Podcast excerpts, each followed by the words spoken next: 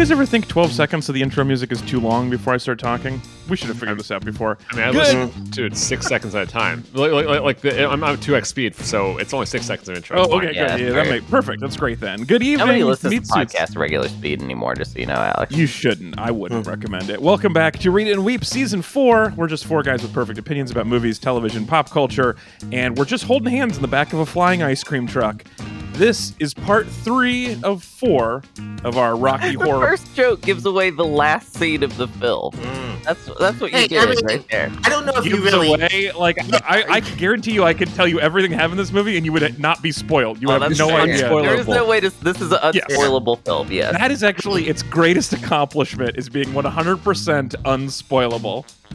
Mm. Man, uh, so what what happened in Southland Tales, man? It's like, oh, dude holds hands with his twin and these two racist cops float through the sky and he traveled back in time. It's a rift in the fourth dimension. That's the big yeah. twist. Well, and didn't you're like, you, well nope. didn't you guys all read the graphic novel that is part one through three of this six-part saga? That he released after the movie because yeah. the movie made no goddamn sense? Yeah, didn't you guys, like... Weren't you I, all in? Don't you always read hundreds of pages of shit to go with your weird movies? I mean, this I, yeah, this is the Richard Kelly experience. Mm. It's like, I also wrote a book to explain yeah. the thing that I made that doesn't make sense. Yeah, I mean, I do love that, like, uh, Mulholland Drive comes with ten questions from David Lynch on the D V D, right? Which is just ten conversation photos to think about. Right. And Richard Kelly's like, I need to write a novel, I need to publish it, I need you to read it just to even begin to make sense of my I movie. mean, he he did start this movie with, this is chapter four, which is like the, the George Lucas bullshit. Uh, yeah. Like, just start your movie where it makes sense for me to watch it. But then he did announce in January of this year, fifteen yeah. years after this movie came out, that he's working on a prequels, chapters yeah. one through three. Oh, finally. The thing that we've all been clamoring for is the yeah. Southland Tales I, prequel. I would clamor for this a little bit. I was legitimately interested to see what's going on. Also, just at the very least, like, this movie, I think, maybe exists to get everyone's, like, bacon number down, like, three notches because the cast is so bonkers. So I want more of this. Yeah, I mean, this well, that's a good service, too. I, like I said last week, this is one of the wildest swings I have ever seen an American filmmaker make. Let's um, go. Let's actually go yeah. back in time sixty-nine minutes and describe what the podcast is before we get into this movie. I'm your host. Um, I'm Alex Falcone, recording today from North Koreatown, Los Angeles. This is a nice part. Um, I am joined today from Southeast Portland. He's at Anthony Lopez Part two on Twitter. He's concerned about the big things affecting the world, like war and teen horniness. It's Mister Anthony Lopez. Scientists are saying this podcast is going to be way more podcasty than we expected. Also joining us, he's at Hunbun on Letterboxd. Uh, he's in the woods of Portland. His dick is two hundred inches long. It's Hunter Donaldson. That was one of those that went by kind of quickly in the background. I can't even remember oh. when somebody said that their dick was two hundred inches long, but it was there. It did um, happen, yeah. I heard also it. Joining us in Northern California, he does not want to be involved in this anymore, like at all. He's just going to go rollerblade home. It's Ezra Fox. This is the way the world ends. One of the many things this movie did is it invented off-road rollerblades, which seemed to be like kind of actually rideable. Like they were riding the prop rollerblades, which were just two giant wheels on either foot, and they did not balance properly, so they were at a very strange angle. Yeah. Looked like, uh, like an ankle ruiner. On. They're like slip-on rollerblades is what it looks like. It you can looks... just attach them to your shoes. So upsetting. Um, yeah. But I would buy them if I had enough money. And the only way I'll ever get enough money for that is uh, if we mm. get enough meat buddies mm. to donate to our Patreon. That's right. Uh, if you want to contribute and keep, uh, be one of the many people who are tricking us into continuing the show by supporting us financially, you can do that. Join them all and help the show keep but, limping down the tracks. Go to Metreon dot com. Yeah. Those rollerblades are actually why they had to cast uh, Sherry O'Terry, because she's already very close to the ground. So if she fell, oh, it wouldn't hurt her very much. Yeah, that makes know? total sense. Uh, before we get into this movie entirely, let's take a brief uh, segment one detour through the news. Um, couple of quick things I want to chat about this week. Um, first up, actually, I just want to get this out. This is not a news topic, but I do want to use this really quick. This came up in our group chat. none of the three of you have watched Squid Game, and I just don't understand how that happened. Because the thing about you guys is y'all be watching shit. Like, you guys just see stuff, and I'm just surprised that the biggest oh. thing in Netflix history, and none of you guys have watched it. I always well, miss out on the big Netflix thing, though. Yeah. I didn't watch the chess show either. Like, I, I always missed. Did it. you watch yeah. The Tiger King? No. I missed that. Uh, yeah, I, um, I, really, I Andy, you be watching shit. Yeah, I, I do be watching shit. I am personally right now abstaining from Netflix just as a service. Right. Um, yes. Well, that's ooh, totally that's a good, good move. Because, I mean, it, and I'm not trying to say that to be a hero. Because, look, I have a million other streaming shits. Services. No, let's be real. You will, you will yeah. resubscribe at some point. Yeah. Netflix well, no, is probably going to get no, more money from you. To be no, you're not, you didn't unsubscribe. You just stopped yeah. watching it. No, you stopped no, getting no. your value from let it. Me, okay, let me, let me, let me back up a little bit. I've never had a Netflix Netflix subscription. I've been using my old roommate's mom's right. for the last fifteen years. this mm-hmm. this was right? my joke on Twitter about this, which is that I yeah. am going to protest Netflix today by right. using someone else's password for the last ten years. But yeah, I mean, it's mostly just not, you just you just don't engage with it. Especially because, right. I mean, some of the stuff they've done, I mean, God, just talk about, like, you know that Hey, they're Simpsons, not killing anybody. They were very clear. That, it's not killing Simpsons, anybody. That Simpsons episode, uh, gag when um, uh, Sideshow Bob just keeps stepping on the rakes. Yeah. That yeah. is exactly what Netflix has been. Like, going into, yeah. like, Gay Pride Month, just stepping on rake after rake after rake after rake. And um, and the rakes just, were set up to rake the turf. Yeah, and e. it just really hasn't um, really caught my imagination. I definitely am interested in Squid Game. It is certainly the type of thing that I know people were very excited about. But I'm also a big fan of Mike Flanagan, and I know he just released Midnight Mass. Uh, mm. So I kind of would maybe watch that. Well, I'm going to.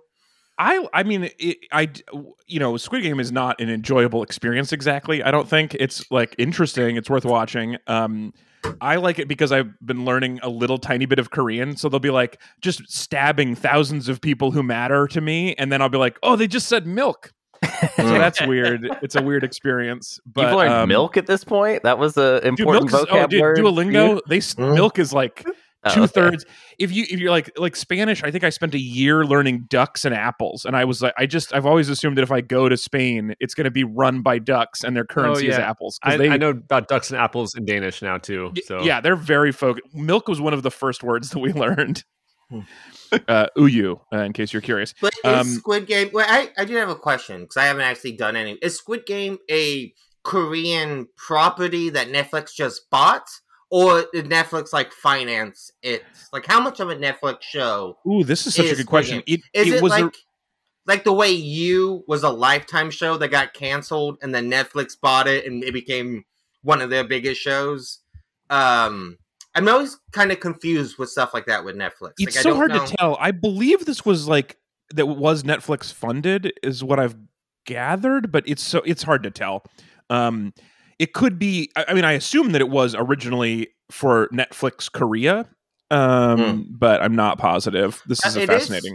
Is, it is certainly it's like, called a I Netflix think, original, so whatever yeah, that actually means. But they put that on anything they buy, right? I mean, well, but like the true. thing with Netflix is like their American stuff is, there's a lot of it. It's not very good. There's a new Rock movie that looks really bad. But yeah, some of it, their foreign oh, If it came stuff, out two weeks earlier, yeah. we could have watched it, but. But like, um. I was a really big fan of uh, a series called Dirk on Netflix. It was a German sci-fi show that I yeah, thought was very, yeah, yeah. very good. Um, but yeah, a lot of the foreign stuff they bring over is usually pretty excellent. Um, yeah, I mean, yeah, what, it's crazy to me that their biggest property of all time, their biggest original property of all time on Netflix is something in with subs, something you have to read. Now, it is... Well, extremely violent, so that mm. does help. Uh, I can see why that gets you through it, but... It is in. It is a subbed uh, in Korean, well, which is fascinating. Although there's a great, there's, a, is there's that... a part where people speak English, and it's mm. clear that the people who made this movie or the show do not know how to write English sentences because the mm. people who speak mm-hmm. English are the craziest people I've ever mm. heard on television. They make no sense at all. But isn't anyway. Netflix like Netflix also default? It's not subs; it's dubs. Right, so most people are probably actually watching Squid Games with dubs on it. So this does have a dubs option, but it defaulted to subs, and I don't know if I set that somewhere, but okay. Yes? Well, no, I just I've, of the of the Netflix. I guess of the Netflix shows I've watched, they're like, uh, like, like, uh, like Lupin uh, and uh, and such. Like, like oh my those God, are all. I love Lupin. Yeah. The first half, and I hate the second half. Oh, what anyway. You want to? Uh, well, it's a weird place to stop if you stop. Wait, are, we, are we suddenly talking about Lupin? How did we, we start did talking about Lupin? Oh, just Whoa. just because just because foreign uh, properties that we enjoy, and, and okay. it was wow. those, those were subs for me also. I yeah, those subs for yeah. Lupin. But I, I really like Lupin. I did think the second half took some mm. weird choice, made some weird choices. I but I, when you I, say Lupin, though, you, I yeah. mean, what do you mean? I don't know what you're talking about because Lupin this, is so there's so many different movies and T V the shows. French live action show. A, oh, the, right? yes. Oh, oh okay, yeah. yeah, yeah, yeah. I remember. No, we're not talking yeah. about like Miyazaki's Lupin the Third, his first oh, okay. film and early masterpiece. You know, we're not. Okay, all right, all right. We're, we're gonna there. wrap this up. But anyway, that's in subs too. It, that's fascinating for me. Yeah. I think that's super interesting. Um, if you guys do watch Squid Game, we'll do a little bit of bonus ap- episode about it because yeah. I need to process. The strangest thing is I saw like a story that was like, if you really enjoyed Squid Game, here are some other things you'll enjoy, and it was like Hunger Games and Battle Royale, and it was like. I'm just curious who the person is who's like, well, the thing I want, the thing that I like as a viewer is innocent people being killed in some sort of a tournament. It's well, just a weird, that's your thing. To be to be fair, in Battle Royale, they weren't innocent, they were teenagers. And that is a crime in and of itself. And that is why they deserve everything. Fair, they fair point. We've all... I'm, but Battle Royale is a really good movie. I haven't seen that. Yeah, sure it's, that it's just, it's just weird. I will say that the other thing about Squid Game that I think you'll enjoy, especially Anthony, is that for a premise that has existed before, the first episode is pretty straight down the, like, this is what this is. And the second episode is like nothing like I expected. And then it goes some very interesting directions. So anyway, that's Squid Game. The other thing I want to say really quickly, this is kind of a little bit related to our the Netflix conversation we were alluding to. Um, but... Uh, famous feminist author Margaret Atwood came out this uh. week as kind of a tool. And it was just because we were talking about this before about uh, our social media platform or, or, or service that we were going to offer, our social media management service that we were going to offer. And Margaret Atwood is the latest celebrity who could really use our service where all we do is just don't tweet. When yeah, you preserve I'm... your legacy forever by not tweeting at all, because that's all yeah. you need to do. And then no one knows that you've got weird opinions. We got an air-powered machine that attaches to your phone with a newspaper on the end of it. And every time you go to tweet, it just pops you on the nose. It's really innovative. It's going to keep them off Twitter. I think this I mean, is going to be good. Of the four of us, I think all three of you would be good social media management uh, uh, consultants because mm. none of you tweet. You all manage mm. to not tweet day in and day out. It's very impressive. Yeah. yeah. I never do so it. Margaret Atwood could use that. I tweeted something in response to Margaret Atwood's tweet about the social media idea of just not tweeting. And I ended up on a blog, a, a right-wing nut blog, Ooh. about the writing a post about how the woke mob is attacking Margaret Atwood, which is very funny for the right to be like, finally our champion, Margaret Atwood.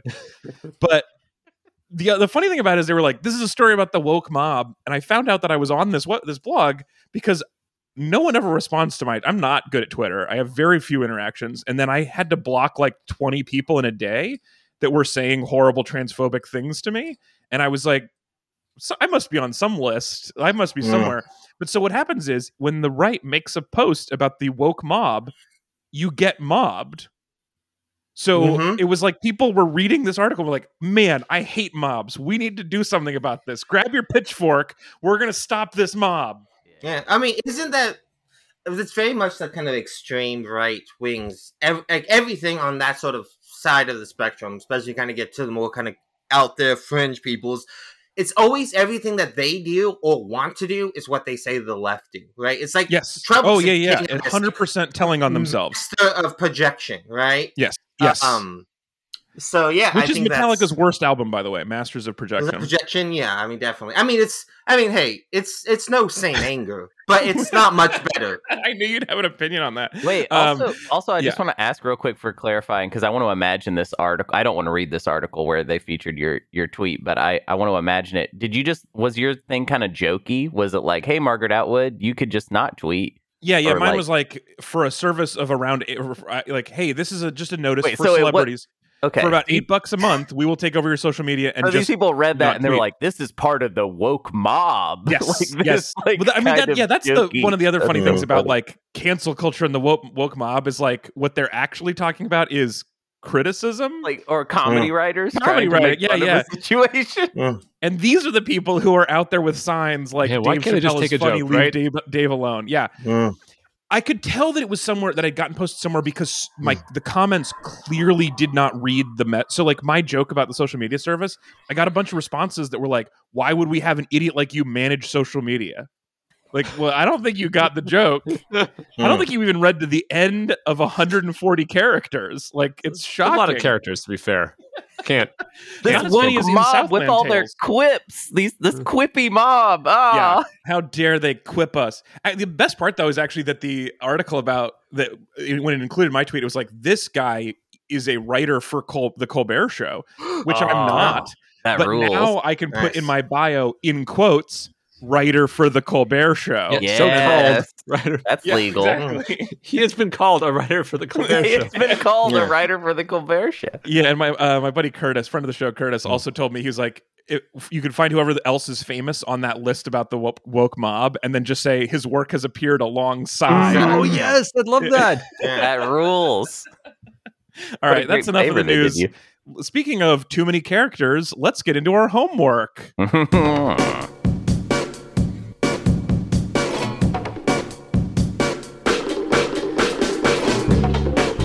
It's time for segment two, the homework this week. Wait, hold on, real fast. Before we get into this, I have one more news story I just got to get you guys' opinion on. Um, is teenage horniness a crime? Alex, go. uh, if it's a crime, uh, there's nothing but criminals. Is teenage horniness a crime? It's a crime, yes. Ezra, is teenage horniness a crime? Are they also Mutant Ninja Turtles? Oh, oh, teenage whoa. Mutant Ninja hornies. All right, so uh, great question. Now let's talk about our homework this week. We were talking about Southland Tales, the two thousand six big-budget action mumblecore movie. I mean, written small, and directed. Fairly small budget. It was like Medium a seventeen budget? Million, I mean, like, oh, seventeen yeah. million dollar budget, um, which isn't. It's got like, so many actors I've heard of. I assumed it was a high budget. Anyway, mid-budget action mumblecore. Written and directed by Richard Kelly, his first movie coming off of the success of Donnie Darko. That, that he, can't be true, right? What? Well, like, how didn't he do something between it? No, was this like, was directly following uh, Donnie Darko. That's why all the famous people are in it. Is they're like, we yeah. want to be in the Darko guys. Movie. We want to be in the next Donnie Darko.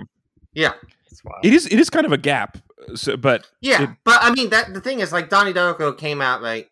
Two weeks after nine eleven, right? Great timing for a movie that inciting incident is a aeronautics disaster, right? Um, oh, shit. I didn't even realize that. That's such yeah, a good so point. Donnie Darko came out right after nine eleven, got completely buried. It, it wasn't until it kind of hit D V D, like a year later, that it started to kind of gain its following. By two thousand four, that's when it like got big enough that he did like the director's cut and it got a theatrical re-release in two thousand four. Mm. And then two years later, Southland Tales. And this so, one clearly, he took a long time to write this movie because it's got a lot. It's very dense. Yeah. Well, quick temperature check. How did you guys feel about Donnie Darko back in the day? And is it changed now? Um, oh my God. I loved it so much when I was yeah. like twelve. Yeah, and I, then, and then well, I got I, older. Well, the thing... The thing about Donnie Darko is I, I have no um, in, in, like interest in ever revisiting it because I like it as an artifact in my head, right? That's how I feel. And yes, one hundred percent. So much I, I want to subscribe Donnie, to your newsletter. That Donnie Darko is, one, I think it's it's kind of easy to make fun of and stuff, but I got to always give it credit because I think for a lot of people, especially of our generation, was Donnie Darko like the first independent movie a lot of people saw? Like truly, I think for me, it was definitely movie. Pushing into an indie direction for me. Yeah. In the, one of the earliest and times, yeah. When you think about the last twenty years since then, I mean, how many movies and shows, especially talking about streaming services, how many streaming shows are about troubled, uh, period pieces that take place in the eighties about troubled youth dealing with magical realism, right?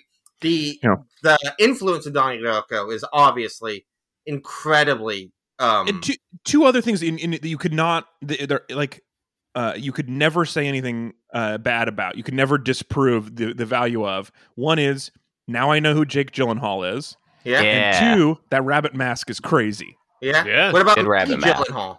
You know? She's I mean, great yeah, I mean, I yeah, yeah, I don't, I didn't. Is she in that movie too? Did I learn about she, her there for the first time? She's his sister. Oh, crazy! It's yeah, she's his sister.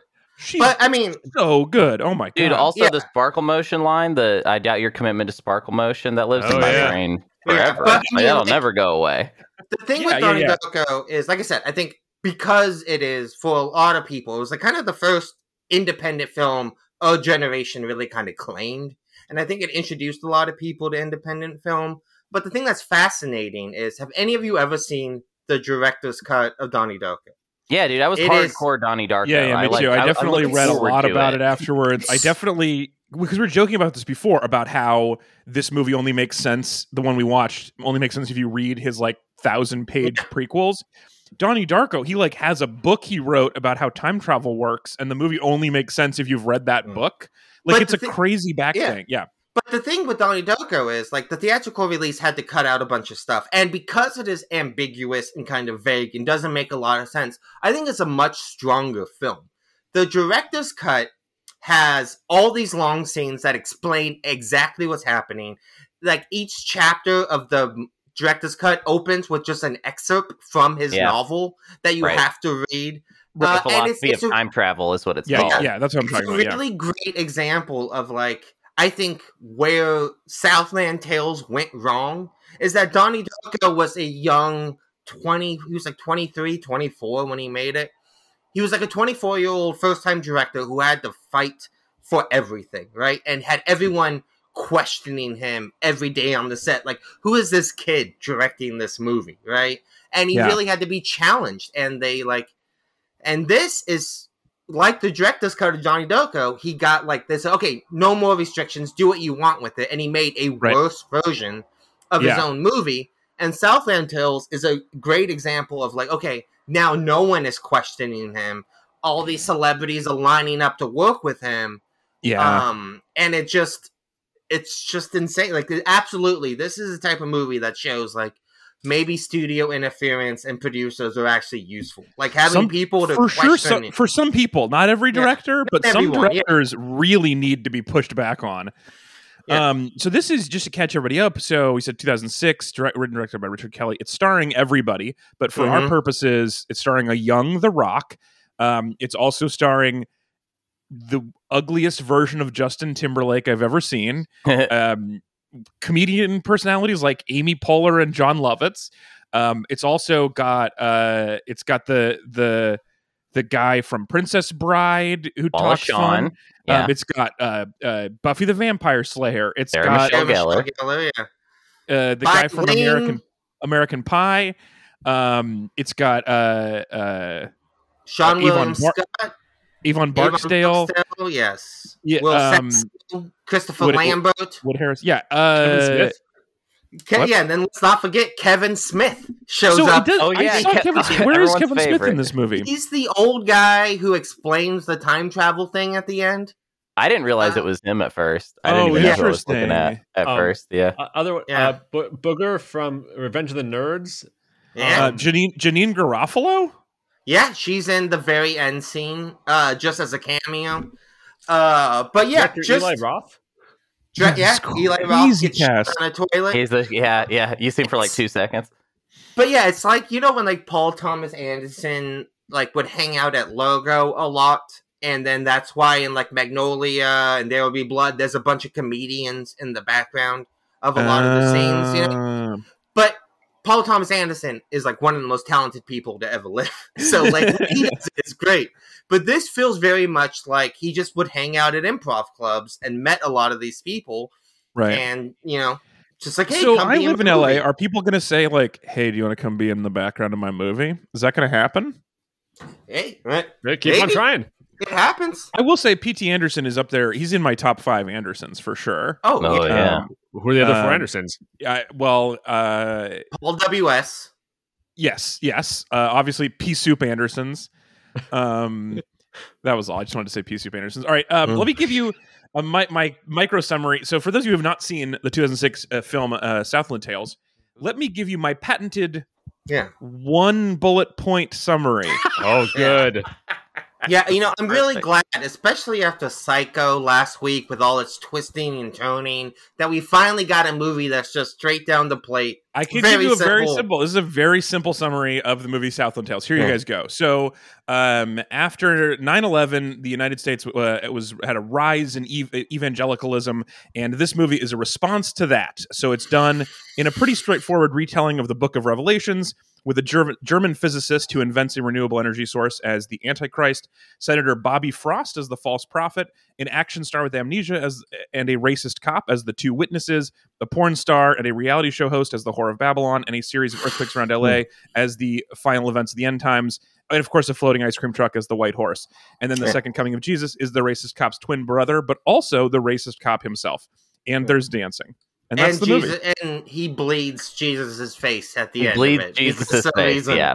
yeah. No, so, uh, the, so the reason for that is because if you read all the prequel yeah, material, I, I, he gets a tattoo of each of the religion's iconographies on his body somewhere. And oh that's why God. when you see The Rock shirtless, you're like, hey, I knew he had that tribal tattoo on his shoulder, but I didn't know he had the Star of David around his belly button and the Jesus on his back and this other stuff. And so the idea is when the end times come, the true religion is the one that will bleed. Yeah. And so his back but, bleeds a face of Jesus. But, but yeah, it looks I like mean, when there's uh, Jesus on toast. Yeah. This oh my movie God. Is how did you just make me li- yeah. like this movie less yeah. at this point? Like, how did you just do that?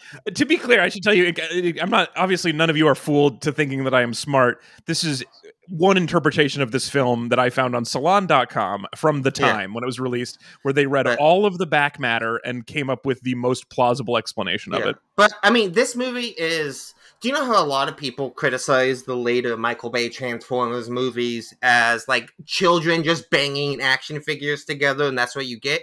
Sure. That's what this movie is like, but instead of, like, robots that transform into cars, it's like toys of Karl Marx and wrestling toys and porn star toys. And the and cast was, of M T V and S N L. Yeah, and he's just patching them together. And I, I genuinely don't know what he was trying to... Like, I get... I, I'll tell you one other thing, like is that, that apparently that, uh, that the works of Karl Marx are actually very similar to the Book of Revelations, um, but with overthrowing the bourgeoisie instead of getting rid of the Antichrist. Like, that's the reading yeah. of this movie and why there's all the Karl Marx yeah. stuff. But, but it it's done doesn't... in, like, the least... I, I feel like not the most deft way. Like, no. So there's a group... It's the future. The future is bad.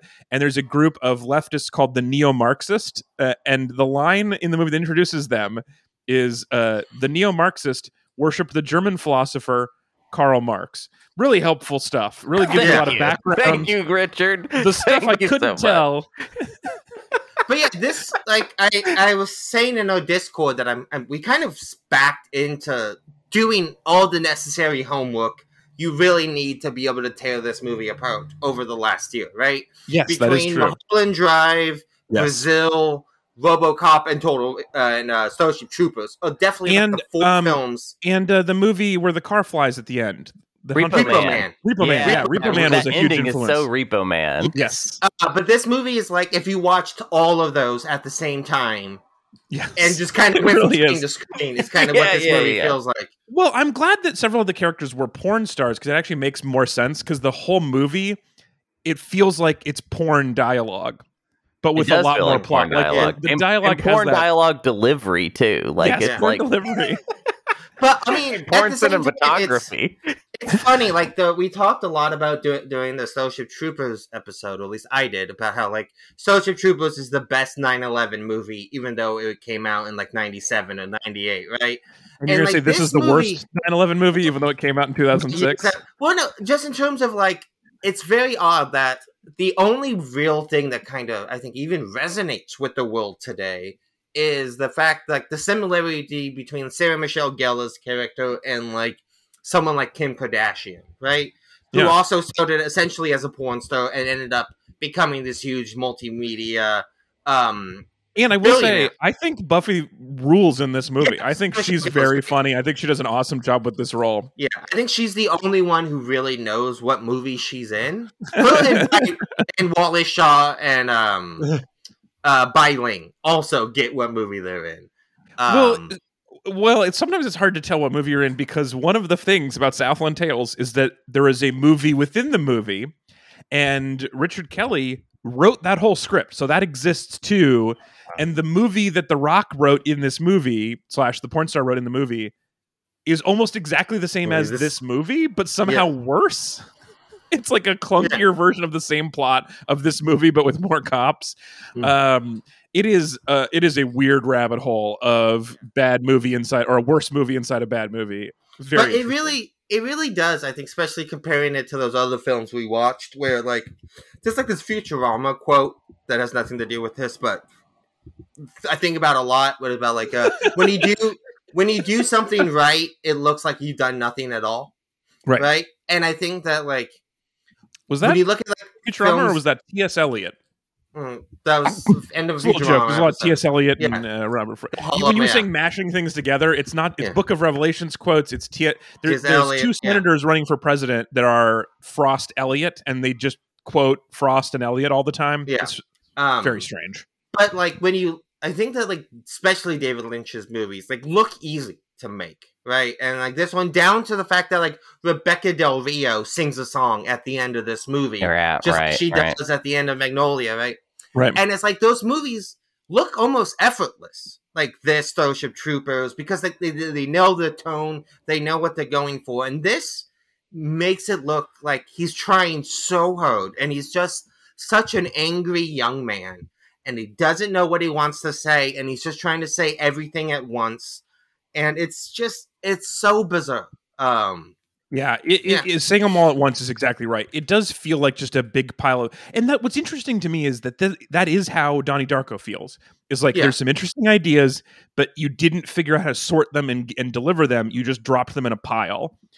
And this mm. movie feels like there might be some interesting, like there are some, there are several extremely funny things going on in this movie. And yeah. de- like, So this is set, the movie came out in two thousand six. It's set in the near future of two thousand eight. And the world is almost completely different. For some reason, we've switched yeah. to muscle shirts and clear rain jackets as like one of our government uniforms. That's just, that's just Venice. Nope. Right. It's so weird um, yeah. that we're currently having a huge war, and the war is sponsored by Bud Light and Hustler magazine. Um, there is uh, uh, there's a great ad of C G cars fucking, um, which mm. is probably my favorite part of the movie. Um, there also the porn that the, this woman is in is called Cockchuggers Two Cockchuggin, which yeah. is a very funny fake porn name. That is funny, yeah. There's a character who mm. is a porn actor, but also is giving um like is doing secret information to the government, and is called Deep Throat Two. Which is yeah. very funny. Um, and then when the porn star is asked, "Are you Deep Throat too?" she says, "No, I was not in that movie." Um, also, the, her uh, pop her pop song is called "Teen Horniness Is Not a Crime." Like, there's I'm so laughing many- at this more yeah. right now. You telling me this than I laughed in the film, though. For some reason, a lot of these jokes. They did not really hit me no. very yeah, well. You were too at busy all. having your brain be assaulted. It's like yeah. it's not an easy time to laugh. But there's like legitimately, I, yeah. that, I I don't know why the GIF of those two cars having sex is not the most common GIF on the yeah. internet. Right, right. It's so funny. I mean, uh, Wood Harris and Amy Poehler when they're having their like fake yes. fight about oh how much she loves to suck dick. It's just like oh you can God, absolutely it's so tell. Funny. And they're just, doing like. It's supposedly improv, and it very yeah. well could be because Amy Poehler is like one of the best improv comedians yeah. of all time. Like, and it's but and Avon Barksdale, I don't think of as a funny actor, but him and Amy Poehler are just crushing it. Yeah, and then the idea that they're set up to be so they're they're like part of this underground movement, and they're trying to frame The Rock and trick him into getting in trouble, and so they. Set him up with a fake racist cop who's going to murder two people. So they've got a fake gun with squibs on their chest, but then an other actually racist cop shows up and then actually does the murder mm. and shoots but next then, to the squibs. And then the squibs go off a second later, which is yeah. very, I mean, it's a very funny scene if the movie made sense. Yeah. I yeah. mean, it, it's not just, they don't just hook him up with the racist cop. It just happens to be the same racist cop who took him through a time portal a few yes. weeks ago that we didn't yes. see because this happened in episode yes. one through four of this yes. fucking chaos, you know? It's like a yeah. comedian that has like funny material, but their delivery is so like serious that yeah. it's fucking up any opportunity for you to like laugh at it because it's just like, it just like, okay, I, I is this serious time right now? Or are we like having fun? Like totally. It's, it's it the, the fact that the things are legitimately funny only makes the whole thing more incomprehensible. Yeah. Mm-hmm. yeah. It, it's it like, like super confusing that there's like, all, I mean, Amy Poehler is so funny and she like yeah. absolutely rules in this movie. And it's like, I don't know why she's here. Why are you in this? Yeah. When they're you like, know, why are you pitting on prosthetics? And they're like, the yeah, whole, the whole yeah, sequence is so dedicated. Funny. In the scene where she's about to get fake murdered, she's like, her. Yeah. And, so, yeah, the whole funny improv scene yeah. is with these ridiculous nose prosthetics. Ugh. Um, I mean, here's the best way I can describe it. So, you ever, like, maybe after playing Little League, you know, you get your free drink right at the at the snack shack and you do a suicide where it's just every single flavor you possibly yeah, yeah. can. Mm. Yes. Yeah. And that's this, well, right? Yeah, it's I mean, like, not if you're a pimp, yeah. but yeah. Yeah. Ah, that's pretty good. That yeah. did actually make me laugh. That yeah. was, like, actually legitimately funny because it was the end of the movie, so yeah. I just, the like... End of the, I hate to even... I don't even want to talk about it too much because I hate everything involved in this sentence, but at one point, uh, there's a question about whether or not he traveled through time and killed himself, and, he, and The Rock says, I'm a pimp, and pimps don't commit suicide. And then for some reason, and that's like late in the in the the fifth the in Act Five. At some point, they're it's like, like a setup right at the end of the movie. This is the mm. most important thing we've said. So he says it six more times, including the last line of the movie. Like if I if you take one thing away from the movie, I want it to be this, and I have God. no idea. Anyway, sorry. What an I, easy edit you go to the it snack would be. Shack, you put too many sodas in your soda. Right. What an easy edit it would be to just take that phrase and just pop it into the first fifteen minutes right. of the movie. Yeah. Right. Like, that's all you would need to do. And it at least would have that, you know? Yeah. Yes. Is, what else do you want to... Well, this is weird, but like, that actually was... So like, when it, Doctor Pepper is what you're describing. Yes. It is, it's, it's all, but all the flavors at once. But no, so like, that moment at the end, when we get that last line, it's, uh, it's Justin Timberlake's, um, like, uh, V O giving delivering the last time, right? And he's saying like, yeah. So his, uh, so his friend uh, uh, Stifler from American Pie yeah. uh, shot him, I guess, and and uh, uh, while they were in Iraq. It, no, it yes. was a grenade.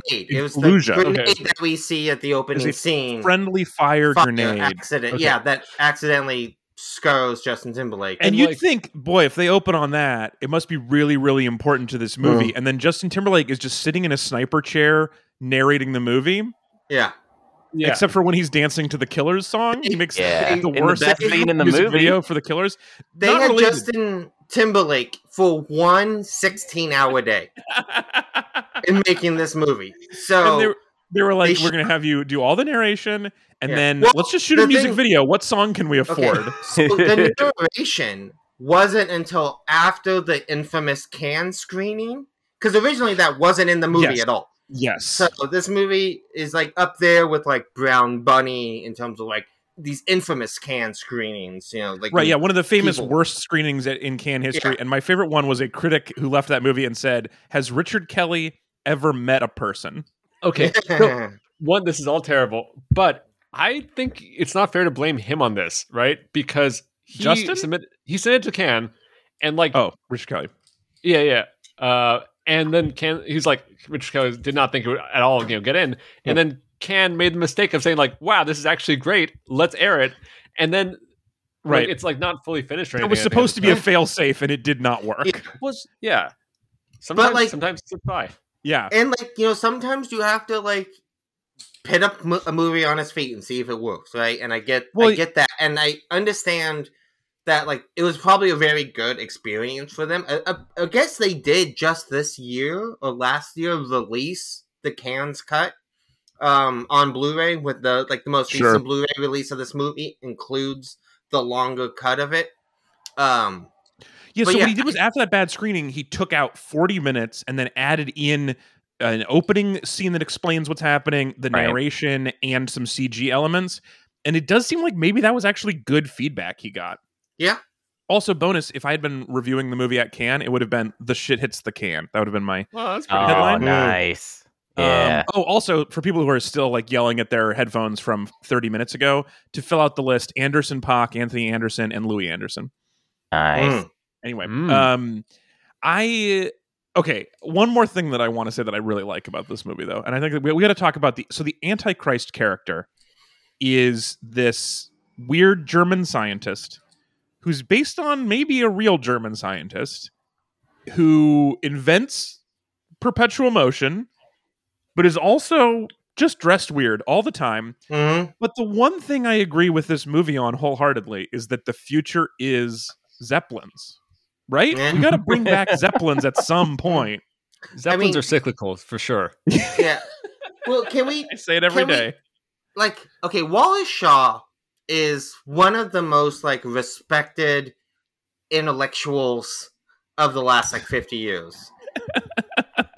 But he's is willing. He? Well, I mean, the guy, he wrote My Dinner with Andre. He's an incredibly accomplished playwright, essayist. I mean, if I don't know if oh, you ever read that. any Wallace Shawn essays, but they're no, phenomenal. Shawn, he's yeah. Wallace Shawn, yeah. He's an incredible writer. But one of the things I love about him is that he's this incredible New York intellectual playwright who's also willing to like just make a total ass and go for it in every yeah, yeah. role that he's in. And like that, this is a great example of like this guy is so respected. He doesn't need to be wearing this ridiculous outfit, dancing with Bailing on stage. Which, if if I could watch one thing, just them shooting that, because he is so lost with this beautiful woman dancing around him, and he's like trying to dance with her, and it's so awkward and hilarious. Uh, I yeah, really have a lot of respect for this movie. guy. Which is um, what an incredible yeah. filmography with this and Toy Story and Princess Bride yeah. and. Um, and Clueless, Clueless, which is awesome. Yeah. My Dinner with um, Andre. I mean. Yeah, um, also a goofy movie, which fucks. Yeah. Um, and then also, yes, like, does. The Haunted Mansion, which is not mm. great. So he's got mm. some misses. Yeah, Gossip people... Girl, which is actually pretty all right. But yeah, just very interesting to have him in this It was movie. Yeah. For him Probably also, one of the most interesting people who's yeah. ever lived up there. Um, I would say that, yeah. Uh, yeah. I So, yeah. okay. So here's my question at this point.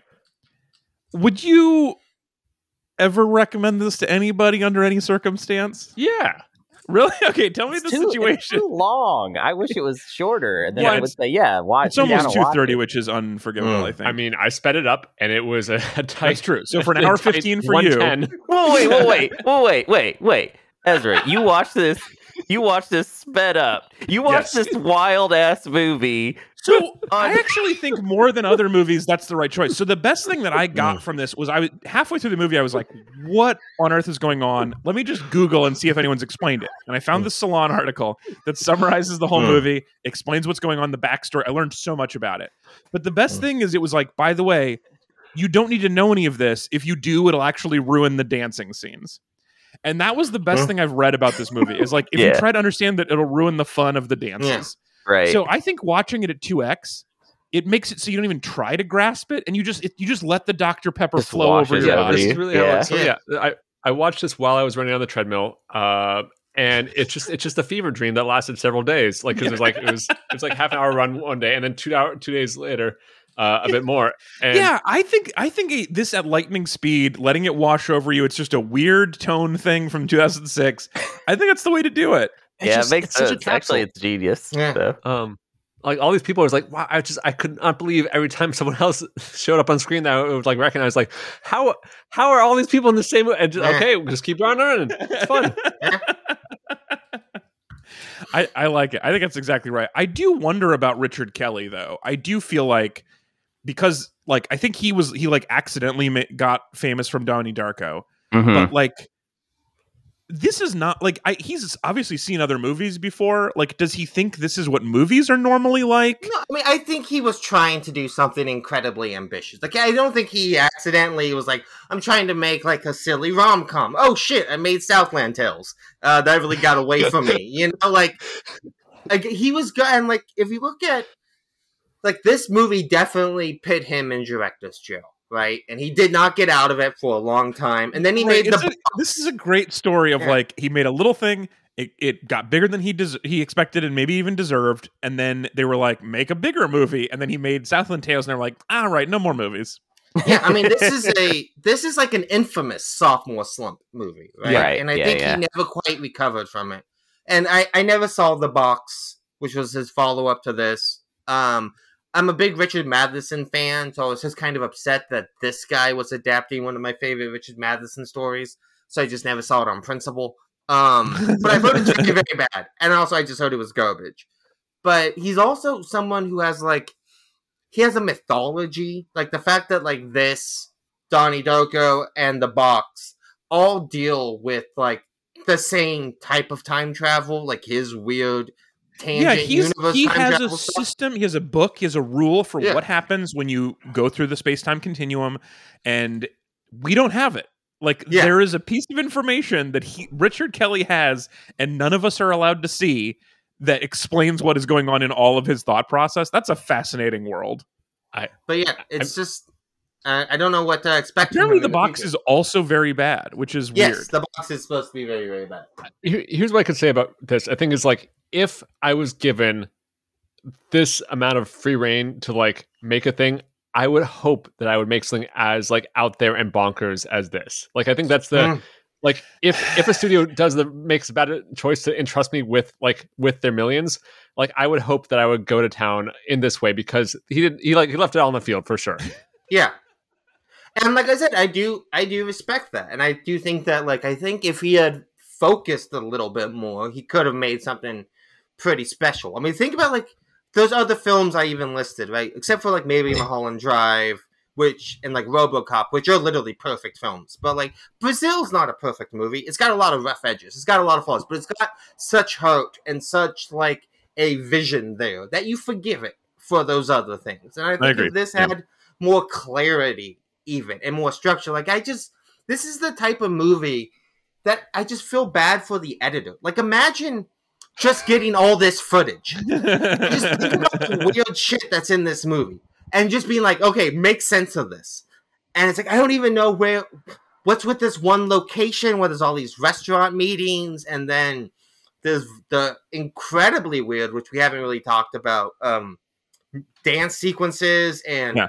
the Justin Timberlake one in particular, which I, what always I, blows my mind is up there Richard, with one of the worst music videos for The Killers I've ever yeah. seen, which is Justin Timberlake covered in blood in an arcade. Yeah. Yeah, Richard Kelly calls that the heart and soul of this movie.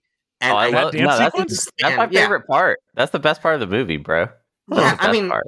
I like it because it's so wild and out there, but I don't understand like what he was trying to... Besides like the meta thing of a pop star singing essentially another pop star song in this movie, like I don't quite get what he's even trying to get at with this. Um, that's how I feel yeah. about most of the things in the movie, though. Like. Yeah.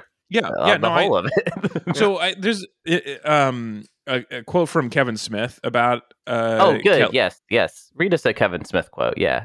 So, uh, okay, I don't understand the tone, but um, there was a Kevin Smith quote about Richard Kelly where he's like, um, he's super, he's insanely creative and is not unlike Christopher Nolan, but oh Nolan wound up in the Warner Brothers system and got special handling. Um, and so, but Richard Kelly's still just a kid and he needs someone to Nolan that kid.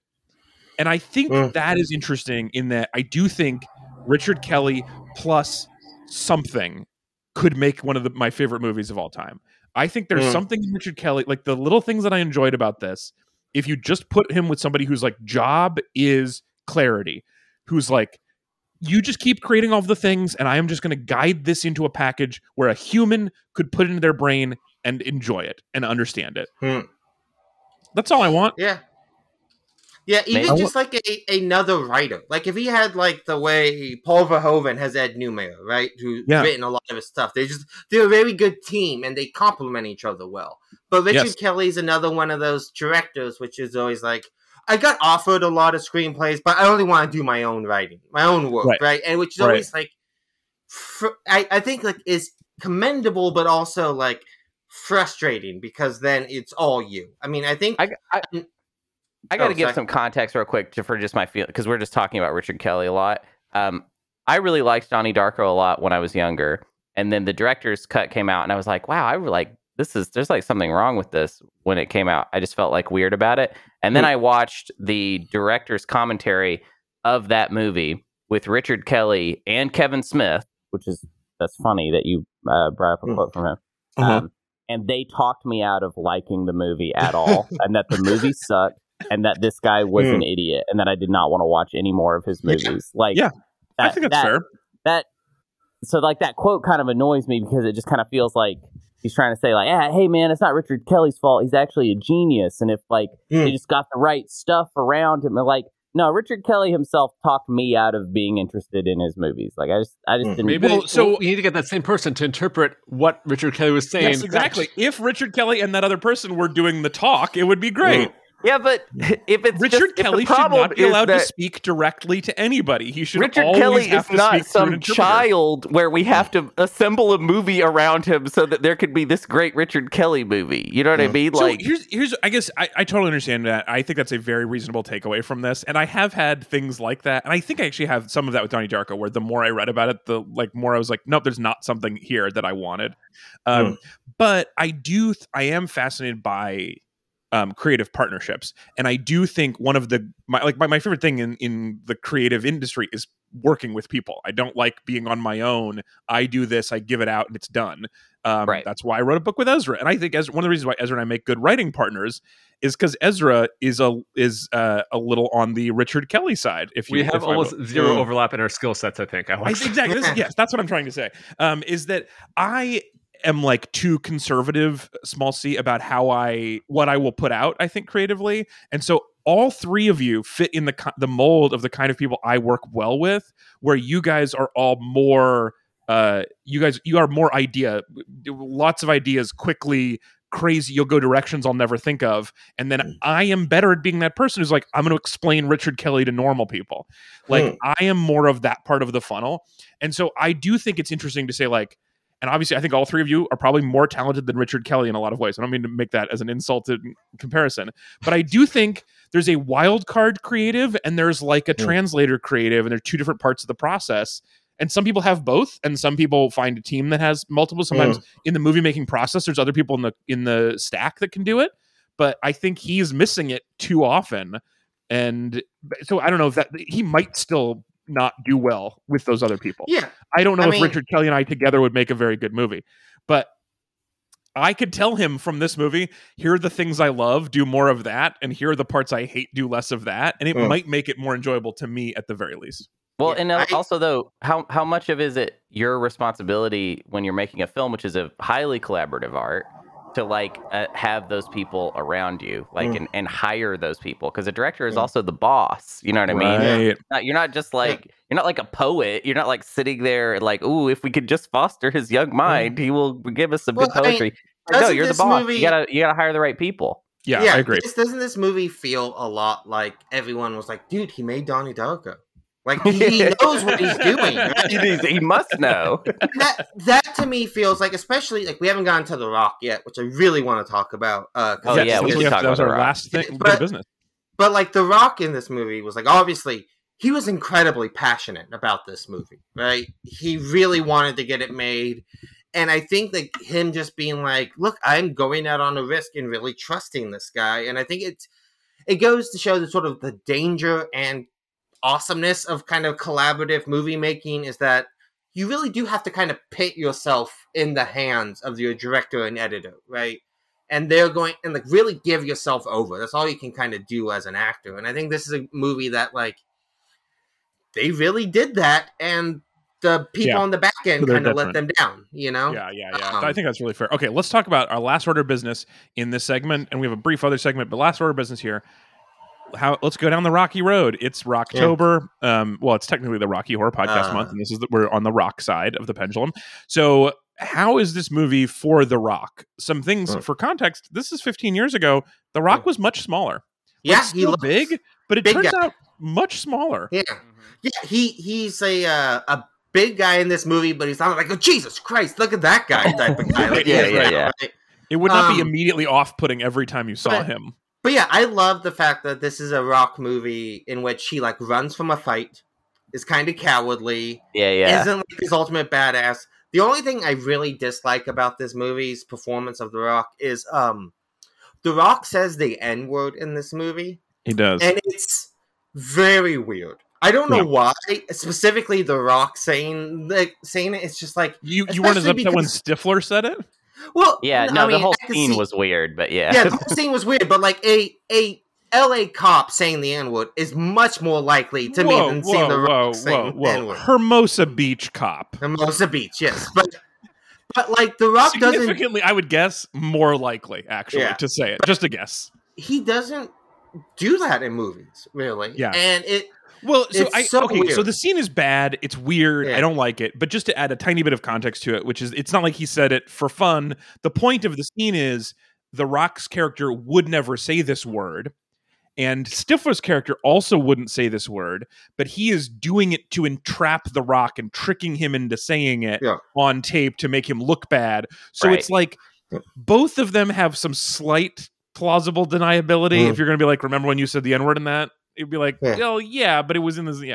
Anyway, yeah. it doesn't make it work great. And also, it's not clear why it's supposed to happen. No. And also, at that point, they like talk about his wife, and he doesn't remember that he had a wife. And I was like, oh, yeah, I forgot he's been brainwashed or something. Doesn't make any sense at all. Oh, yeah. But that's played by Mandy Moore. Yeah. Uh, is that who that was? Yeah. Yes. Jesus Christ, this movie. Um, yeah. Um. So I didn't like that. I agree with that. As far as you're saying, though, him running from a fight, though, the flip side of that is that that's because The Rock in this movie is acting instead of fighting. And I don't think that's his strong suit. Mm. I, I like his hands together, running around thing. Yeah, they get scared. He did. Somebody told him to do that multiple times because yeah. he just started doing that in like several yeah. scenes. It's yeah. great. I mean, I think The Rock is somebody, especially...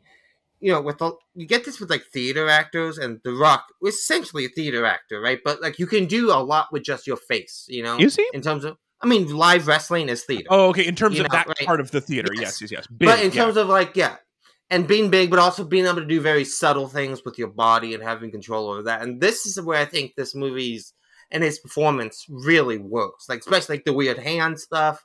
How many like kind of odd micro emotions are on his face in all these mm. scenes, especially mm. when he's like confused.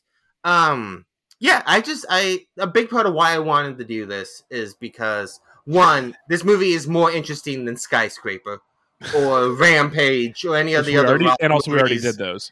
But our really, our I mean, only choice was this or Young Rock, and T V is just too many yeah. episodes to watch. But this is like I think a performance that The Rock won't ever give anything like this again, right? He just very true. Won't. Um, I mean, yeah, and, and part of it, I guess, is this is one of the, I think the only times Rock, The Rock is usually the most competent and aware person we see in the movie, right? In terms of the type, and he he yeah. is basically the audience proxy as well because he knows nothing of what's going on, like we do, right? Right. Yeah. That's a rare situation. Maybe him and I are just as confused the whole movie.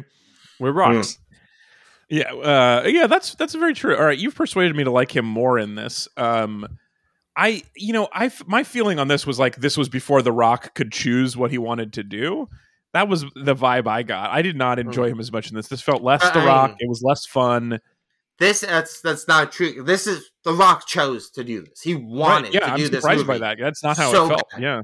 Um, but yeah. I, I, I did like that The Rock is playing, he's playing an action star who got like hit on the head essentially and doesn't remember anything.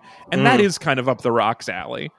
Yeah. Is like, I'm an action hero, but also I'm like confused today. I feel like that's in his wheelhouse. Um, also, he got to do more tattoos. Yeah, yeah, that's cool. I mean, I like that they gotta like, well, he already has this one kind of massive tattoo, and the way they kind of worked in all the other ones with it. Yeah. Um, it's very They were funny. Different colors, so it did look like yeah. those were temporary and the other one was permanent, but it mm. was fun. All right, we have... Okay, so that's The Rock. That is Southland Tales. We have one more thing that we need to do before we get out of here, and that is the argument. Stick around for that. So the argument is where we take big ideas from that are inspired by the topic this week and spin them apart. Today's big idea... What? Oh, I just... It's like... um, there's so many possible ways you could go, and like... A big idea inspired by Southland Tales is literally a billion ideas. You you could literally be going anywhere, and I would not be surprised. Well, I was going to say we're going to have an argument about whether or not teen horniness is a crime, but we already covered that. We already staked our mm. uh, our positions on that. So what I really want to talk about is how is the world going to end? Oh, wow. So this movie, like all Richard Kelly movies, are sort of about how the world is going to end. It's focused on revelation. It's really about the world ending that way. The movie within the movie is about the world ending. Do you guys think somebody nuking Corpus Christi, Texas is a plausible beginning of the world ending? Do you guys so think it's the beginning Sorry, just, of the end just, of the world? Yeah. I want the like, end are of the we end talking of the about the end of the planet or the end of uh, human society and civilization? Mm.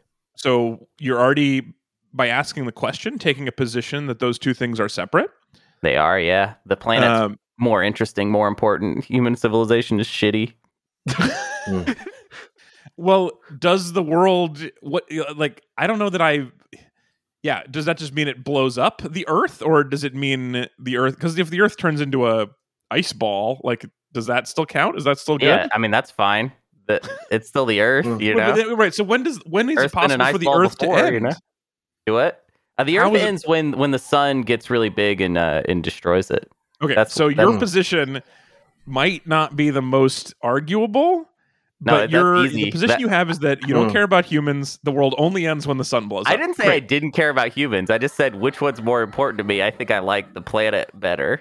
Actually, well, I think that one is too. I think you're, it's too linear, so that mm. we'll we'll take it off the table. All right, we'll human take that. So you're talking, but I, I asked you a clarifying question. I was like, "Are we talking about civilization? Or are we talking about the planet?" So we're talking about civilization. Let's say human civilization. Yeah, ends, yeah. yeah. yeah. Um, um, it could be the beginning of the end because I. It's possible that the end of the end is actually kind of like a whimper. Like it's presumably the end of human civilization is like one person is like walking through the desert and is like, "Uh, that's the end," and then they pass out. Like, I, you know, like, how does a species go extinct? There's, like, probably a real boring final person. Right, right. But the real end times was, mm. is it is it war? Do we kill our, is, do we blow ourselves up that way? Is it, is it, uh, is it, is it climate change, which uh, is, we're legally required to say mm. climate change brought to you by Joe Manchin? Or uh, is it, or do you think we're going to, like, accidentally get through all those and then get hit by an asteroid? I, I'm going to take the uh, buffet approach and say all of them, baby. Oh my yeah. God! Wait, no, I was literally my answer was going to be salad bars, though. Salad, yeah. salad bar approach. Yes, yeah. Your answer was going to be salad yeah. bars. I agree, literal literal buffets, but I like yours also, yeah. Anthony. Wait, yeah. you think salad bars are going to kill us, or you think it's a? Or you just mean like a Doctor Pepper approach? No, no, no. I mean, Anthony's Anthony's all of the above, which I like. Mine is literally, though, specifically salad bars. What is salad bars going to do to us? They're too powerful, I think, and I, I don't think we can control ourselves. But but it's salad. How do you not control yourself around salad? The L D fifty is salad. It still has an L D fifty. I don't, just, I don't know what it is, but we're going to find out. It's so high. I, I mean, well, depending on if it's one of those days where it's like, oh, onions are all going to kill us this week like they are. But... uh I mean, obvi- I think I think probably Doctor Pepper is a reasonable answer, and certainly these things, like you know, when um, climate change by Joe Manchin will cause more wars, certainly. Yeah, um, yeah. The water wars, baby. But but on the plus side, if we do water wars, we get to drive around on jet skis that are on fire, and that seems no, pretty that's cool. Not, yeah. the, no, that's, that's water, water wars. wars I think water be. wars is more like the Mad Max one. Yeah, oh. water wars are more, you know. Better loan guitar and how to hang out on the top of a semi truck, Alex, oh, because that's your okay. future. Oh, you think I'm going to be the do do fourier? I get to be, yeah. Oh, I like that. I I do love if you're like, uh, hey, it's the water wars, but I'm really dedicated to music, yeah. so I'm yeah. not going to learn to fight. Just hang me mm. from the top of a gas truck. Bardic um, inspiration. Yeah, that's fine. I think that's fair. Yeah. Um, okay, water wars definitely an option. You don't. So I think. So one of the things this movie suggests is that the Antichrist character is that somebody could come along and solve the problem so well that they get to have ultimate power over everybody, and then they kill us. Yeah. Yeah. So I that's another that, option. That seems like a real possibility, actually. Mm-hmm. If somebody had I like, know, I don't know what you guys are talking about. I have seen nothing in the last four or five years that would suggest that a charismatic uh, corrupt leader could rise to power in the world. I well, refuse to believe is, it. This is more, this is like a little bit adjacent to that, which is like um, somebody invents bat- free batteries where you just put salt water in your car and it runs forever. And then we're like, that's so good. Great job. Would you also like to be president? Yeah. Something like mm. that, where it's like, it's like invent like a low calorie salad dressing, for example, mm. and we're all just like real big fans of theirs. Mm. Oh, like okay, so now here's here's what I believe: if you were like a corrupt billionaire invents a way to make salad really fun and delicious, mm. and still healthy, then I'd be like, yeah, we can't control Let, ourselves; we just eat eat salad bar to death. I want to kind of reframe this conversation for a second. I'm fine with dying of... in a sizzler, if that's yeah. how it goes. Sorry, go yeah, ahead. Instead of, well, I want to get your opinion on this. Okay, what if instead of the world capital W ending, we're talking about like a small W, Richard Kelly as tangent universe, right? Hmm, okay. So here's the question. If, let's say you find yourself in a Donnie Darko-esque situation or Stifler situation in, in this. Yeah. But you have to, like, like the world we're in is a small tangent pocket universe compared right. to the big one, right? Yes. Yeah. And you have a choice. You can either take both universes down with you by doing nothing Sold. or kill, your, kill yourself in a time machine and uh. just solve the one tangent universe and make the other universe go back fine. Because both of these movies have that as like the, like the main characters needing to do like a sacrifice to save the greater universe, but nobody right. knows about it. And right. I think that's the part that would almost make it hardest for me is the fact that no one would know I saved the universe. Mm, and maybe yeah. that's yeah. more about You'd me want the glory. Than anything You'd else. Want the glory, yeah, Lopez. I would want at least one person well, so to know, like... What about a oh. compromise? What about a compromise where you're like, look, you kill yourself, it saves the tangent universe, but they make a really confusing movie about you doing that sacrifice. So somebody figures it out. They're like, Anthony Darko mm. told me Tony Darko That's, worked. Yeah, and so he oh, did I like this, Tony Darko. That's pretty he good. He saved Tony the world. Yeah, to- Tony Darko. Anyway, it's like, so Tony Darko is a movie about you saving the tangent, or mm. killing yourself in the tangent universe to save the real universe, but most people don't understand, but a couple people really get yeah. it. Well, I mean, in that case, then I, if I can get immortalized and like played by like a young Jake Gyllenhaal, I'd be kind yeah. of okay ooh, with ooh, that. Follow-up question. Ooh. If they're telling the story of Tony Darko, who do you want to get direct? Like, if, let's, let's say it wasn't going to be Richard Kelly. Who would you want for that? No. Yeah. I certainly wouldn't want Richard Kelly. Um, it could be any of the Andersons. Yeah, well, I was going to say Paul W. or Paul T. Uh, definitely one, maybe, maybe together. Maybe Paul W. S. Whoa, Anderson. Bring the Andersons together. All of the top Andersons have to come An together. Anderson think tank. It's Anderson and Anderson, and it's uh, and Louis Anderson can okay, moderate. And, and I like it's the the company's called Anderson and Anderson and Sons, and it's yeah catering by by Pea Soup Andersons. This is a solid movie. I'd go watch Tony Darko in this yeah. way. It would be hard to pry me away from my salad bar, but I'd do it. Yeah. I'd go. Oh, man, the future wars are definitely going to be salad bars versus soup. So, you're up. No, but the obvious solution if we could come together over soup and salad. It's right no, no, no. there. Wet, wet soup? Are you, wet, wet, wet salad? That's going to be crazy. No, it will never Wait, work. Isn't dressing is? Isn't yeah, dressing on, in, doesn't that make on, salad? Yeah, you're just, what, what are we talking about here? What? Okay, so uh, great o- options. Uh, Hunter, what do you think is going to be the end of humanity, given everybody else's thoughts? Um, I'm going to change the question to what I want at this point, because I think the, the what I think... Lex it's all, Luthor territory here. It's all too obvious at yeah, this point. It does get way more menacing when it's what you want. Here's how I'm going to do it. I think I would. I think if we if we got to go, I want aliens to show up, you know, yeah. Yeah. and like ruin our shit, you know, and then we got to... I don't know, because at least if aliens show up, it would be, uh, I don't know if this would actually happen, but the cliche is that aliens show up and then humanity kind of all bands together, you know, and it brings yeah. us together, this outside threat. Yeah, uh, I think that threat. would be like a sweet, nice way for civilization to go down, if that's oh, so how we, it was going to go yeah. down. So it brings us all together and then we lose. Yeah, yeah, but at least we're to get, listen, we're talking about civilization ending. No matter what, it's going down. We're we're losing at the end of well, this. I mean, as long as yeah, as long as humanity is united under the shared enemy of a different kind of uh, immigrant. As I'm long just, as we do that. Is it as isn't long as we die in a xenophobic war? I, I, I just, I'm I'm saying the aliens start shit with us. They come over yeah. here. They're gonna fuck our shit up. They're gonna take. They're they're yeah. It's I, it's an I, extermination moment. You know. Doesn't that just though like the like we wouldn't band together. We would just have to deal Probably with not. a bunch of human yeah. collaborators who are oh, working yeah. with the aliens to kill us. Right? Like it's Who just, wrote this argument? It's fucking sad, man. Yeah. This is some sad argument shit right here. But you're right. Yeah, yeah we probably would band together. We'd probably That's all war a, with each other. I mean, yeah. if, if there's anything that we have learned in the last two years is that America is a group project, and some people are not going to get AIDS. Are not. Yeah. yeah. Some people yeah. are not interested in passing this class. Oh my god, so, dude. Mm. all the people that would like deny that there are aliens invading. Yeah, exactly. Like, there'd be so like, many there's people no aliens. This is a false flag. There's like there's no actual aliens. Like see, maybe the aliens are good for us. But just like, yeah, look, no, no, no, that didn't really happen. If you take horse medicine, the aliens will go away. The globalists like the show, like to brag about what they did. That's why they put this in Watchmen thirty years ago, so that we could see it. What, so this is actually what you're saying, though, uh, Hunter. Kind of reminds me. You, you know the theory.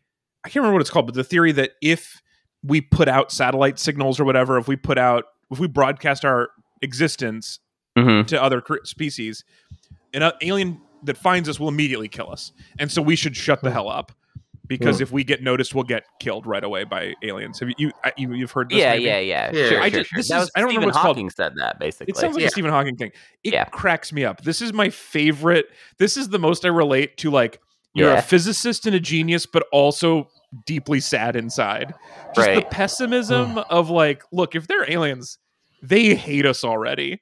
I don't know why, but they don't think I'm cool. I can just tell aliens think I'm mm. not cool. I really relate to that. So I yeah. like this theory that if we, we that it's not just that aliens come and kill us, it's that because we do something yeah, to they get found their attention. Our thing. They found they were like, oh, cool, they're like bringing a satellite back. They're like, hey, we have this yeah. Voyager satellite. What the hell yeah, yeah, is this yeah. thing? Anyway, we, this is a nice planet you have. Plaque. I guess we'll have it. We saw well, this gold I mean, plaque that says you have free water, so we're here to kill you and take the yeah, water. Yeah, we need some water, so we're going to take that. Yeah. I mean... The truth is, like, any species that could get here from another planet could obviously fuck her shit up, right? They could. Totally. But you, why would they need to? Yeah. Uh, I, I think the, you know, the Stephen Hawking thing is, like, you can you can be like, yeah, maybe they're very alien, but look at the entire history of just our own planet, right? Sure. When has a more advanced civilization ever come in contact with a less advanced and not fuck their shit up? Like, it has literally never happened in the history of Earth. That's true. So, I, I was just reading this week about how they're giving birth control to the cocaine hippos because they're just destroying the environment there. And that's basically, we put cool hippos in this environment, and they were like, we're going to ruin everything. Yeah. Right. Um, yeah. But Every, yeah, they're too also, advanced. Like, I don't know. We got, we don't have much really nice shit here. Uh, so I, dude, I don't think aliens want to come in. We've got yeah. spaghetti, dude. They can make spaghetti. Forget about the spaghetti. I feel like if if aliens invade, they're going to be like, dude, we've heard about spaghetti. Like, this is our... We're here for spaghetti. We're you make well, us it. Look, we were going to kill you, and then we tried spaghetti, mm. and we're like, wow, that's fun. You gotta, well, yeah, I, you got to keep on making spaghetti. Yeah. This is this also, is kind salad of a, bars. Have you guys tried salad bars? Yeah. Well, I mean, this is kind of a random tangent, but... Okay, so I was watching this video this morning of uh, The Undertaker, the, speaking of another wrestler, Undertaker introducing Pitbull in a concert in Saudi Arabia last night. I don't know if you guys saw it. Of course, makes perfect um, sense. But, Love but it. like, like, okay, so like Saudi Arabia, three years ago, women couldn't dress, uh, st- fucked up uh, regime there, but hey, we're Americans. I'm not going to throw stones. Right. Um... But, like, three years ago, women couldn't drive. You couldn't have concerts. You didn't have massive assemblies. And now women are driving, and you have The Undertaker introducing Pitbull. Could you imagine, one, going from no Pitbull to The Undertaker introducing Pitbull? Very weird thing. But my point is, this got me thinking. And the, no Pitbull to too much Pitbull real fast. Weirdest bonus ever. Like, but, but, like, think about, like, um, you know, like, uh... during the Soviet Union, uh, Billy Joel going and touring over there, uh, Bruce Springsteen playing in East uh, East Germany. Um, like the way music has had this huge effect in terms of like bringing people together, dropping walls. It's really like the one art form that like really is good at that. So my question is, let's say the aliens from Independence Day show up. Which pop mm-hmm. star are we shipping up there to impress oh, them? They put on a massive concert. Will to Smith bring is peace. Too old. Yeah, well, I, and also, I just don't know if they're really going to be into uh, that. They're going to want something more modern, fresh. Yeah, you know? yeah. Who's, who's, I'm thinking... Will Smith people. doesn't have to swear to kill aliens, but I yeah. do, so fuck him. God, you know who yeah. the answer would have been, but it can't be... I mean, obviously, it can't be anymore because he's dead, but Prince. Prince would have been the answer, oh, I feel I like. David Bowie, but I like that, too. Yeah, yeah both I, Bowie I, and Prince would be solid, like, if we have to send one... Or just send, send them home, I guess, probably. yeah, yeah, yeah. So, yeah, more reasonable. Uh, yeah, those are good answers. Um... I don't have a better one. That's too good. You guys already solved it. I, I think we just pack up. We just do a mobile salad bar and Prince, and then they're like, all right, you guys all can right. live. Y'all yeah, are all right. We'll, we'll forgive everything else you did for a little while, but keep keep well, the Prince so, and salad bar coming. I've talked about this on the show before. One last thought on this uh, from me, and then I want we can wrap up. Is that um, with I have this theory about aliens that they don't want to kill us, that they just don't care at all that we exist, that we're too small. The way like that's that's how I feel. Yeah, yeah. I don't kill most spiders in my house because I don't notice them, but if one like crawls on me, now we have a problem. And I'm going to take them outside in a cup, and I, that's how I feel like aliens will treat us as a lower. Mm. Like, where they're like. They don't care at all about us, and they're like, mm. and then all of a sudden they're like, oh, we do need to get the water and the spaghetti. Dude, and so well, they put us in a cup and drop us off on Mars, and then we die I, there, and they don't care. This is what I got to push back on, on this whole idea. This idea has never set that well with me, and maybe it's because I'm a, I'm being an optimist here, but it has never made sense to me that there is this alien civilization that can travel from galaxy to galaxy, capable of like so many magnitudes beyond the technology mm. that we possess. And then they get to Earth and they're like, God, we need your shit. We got to have your shit. What? You can fly from galaxy to galaxy. Like, what do you need of ours? Like, there's no telling what other technology they would have if they were capable of doing that. Spaghetti. Spaghetti. Just, but, it's not that they couldn't before. It's that they never thought of it. Like, it just doesn't make sense that they're like, oh, we have this amazing spaceship that can travel this far, but then we get here and we're like, oh, we need gas. We got to get your gas or something, so we got to kill all yeah, of yeah. you. Like, I, I, a, no, I totally agree with that, actually. Yeah. The idea that there's something here that's so crucial, and yeah. that they would be like, look, we are that good, and we need to, we need a new planet. Mm. We'll take this small, crappy one. Mm. Like, there's They're not- probably, like... Like, if they're at that level, they're probably, like, uh, making use of, like, suns. Like, like they're right. using this yeah. the power of various, like, stars to and power their And our sun is not shit. even that good of a sun. It's, yeah. like, no, a, kind our, of a small, crappy sucks. Well, I mean, that sun. is also another thing about uh, kind of to that. Like, if you have the ability to literally cross um, the sea of stars, right? Just the, the the actual size of space is, like, impossible for most people to really wrap their head. Like, I can... I can't yeah, even no. do it, you know. No, some, yeah, but like yeah. if you, if I'm you really actually, good at imagining big but, things. But if you, if you had that ability to go from like and could really see what was out there, and to see a planet like Earth and how rare like life probably actually is in terms of like the amount of factors that need to happen for like Earth, like for life as we know it to you know. thrive and succeed, it would be very weird to be like, shit, man, I've seen a million empty rocks in my time, but we found one with life, let's fucking snuff it out. Yeah, like, let's it's just kill very, it. It's a very odd idea to me that, like, if you yeah. have that ability and that, like, you could actually see how many empty planets you would come across and moons and just whole solar systems with no life in it at all. And then you get to Earth and it's like, oh, hey, look at that. There's life there. Let's fuck it up. It just seems very odd. You think you'd have more of an I, appreciation? I love this point, and I also love how this segment has gone way better than I deserve yeah. for how little thought I put into how it was going to go uh, in preparation. And I, I'm glad because we have not actually gotten to talk about our theories about whether we're alone in the in the universe, and yeah. that was really exciting. So thank you yeah. guys for sharing that. Uh, that was a very successful the argument. It, um, I do have to go. It's almost lunchtime. I got a salad bar waiting for me, so yeah, let's hungry. wrap this up. Was that too many? I think I may have overdone the salad bar callbacks. Anyway, that is it for our show. We are going to be back again next week. Next week is our final week of the Rocky Horror Podcast Month. We're back. The pendulum swings back to horror, and I'm going to say too far on that side. Next week, we are watching uh, Texas Chainsaw Massacre. Oh, yeah. I only wrote down Texas Chainsaw M, and I'm assuming it's that. It's not like Texas Chainsaw... Munchies. Marinara. Marinara. Mm. Yeah, for spaghetti. Um, Texas Chainsaw. Mm. Anyway, we're watching Texas Chainsaw Massacre, the original nineteen seventy-eight, nine, whatever it was. Um, seventy-four. seventy-four horror movie. Um, I don't want to. I don't want to do it. I don't. This it's... is going to be one of the many episodes on the on the podcast tagged with I really didn't want to do it. But Anthony is chosen, and we're following along for some reason. Ezra may or may not. We'll find out. Ezra's the least horror of us. Mm. I'm second least, and then I think Hunter, and then Anthony. So it's going to be... Anthony's going to have the most fun. Um, right, Hunter? You're a little bit horror? I'm a little bit horror, yeah. You're a bit of a horror? I love it, yeah. A lot of it rock and roll, though. Yeah. uh, so that's next week, Texas Chainsaw Massacre. Um, if you have any thoughts on the heat death of the universe, you can send us an email, podcast at read dash weep dot com. I... Ez, what are you doing? You good? I'm just looking over the Texas Chainsaw Massacre ones. One was Texas Chainsaw Massacre: The Next Generation, which I only can assume is a crossover episode. And then I, the next one is Texas Chainsaw Babies. Baby Texas, Texas Chainsaw Babies.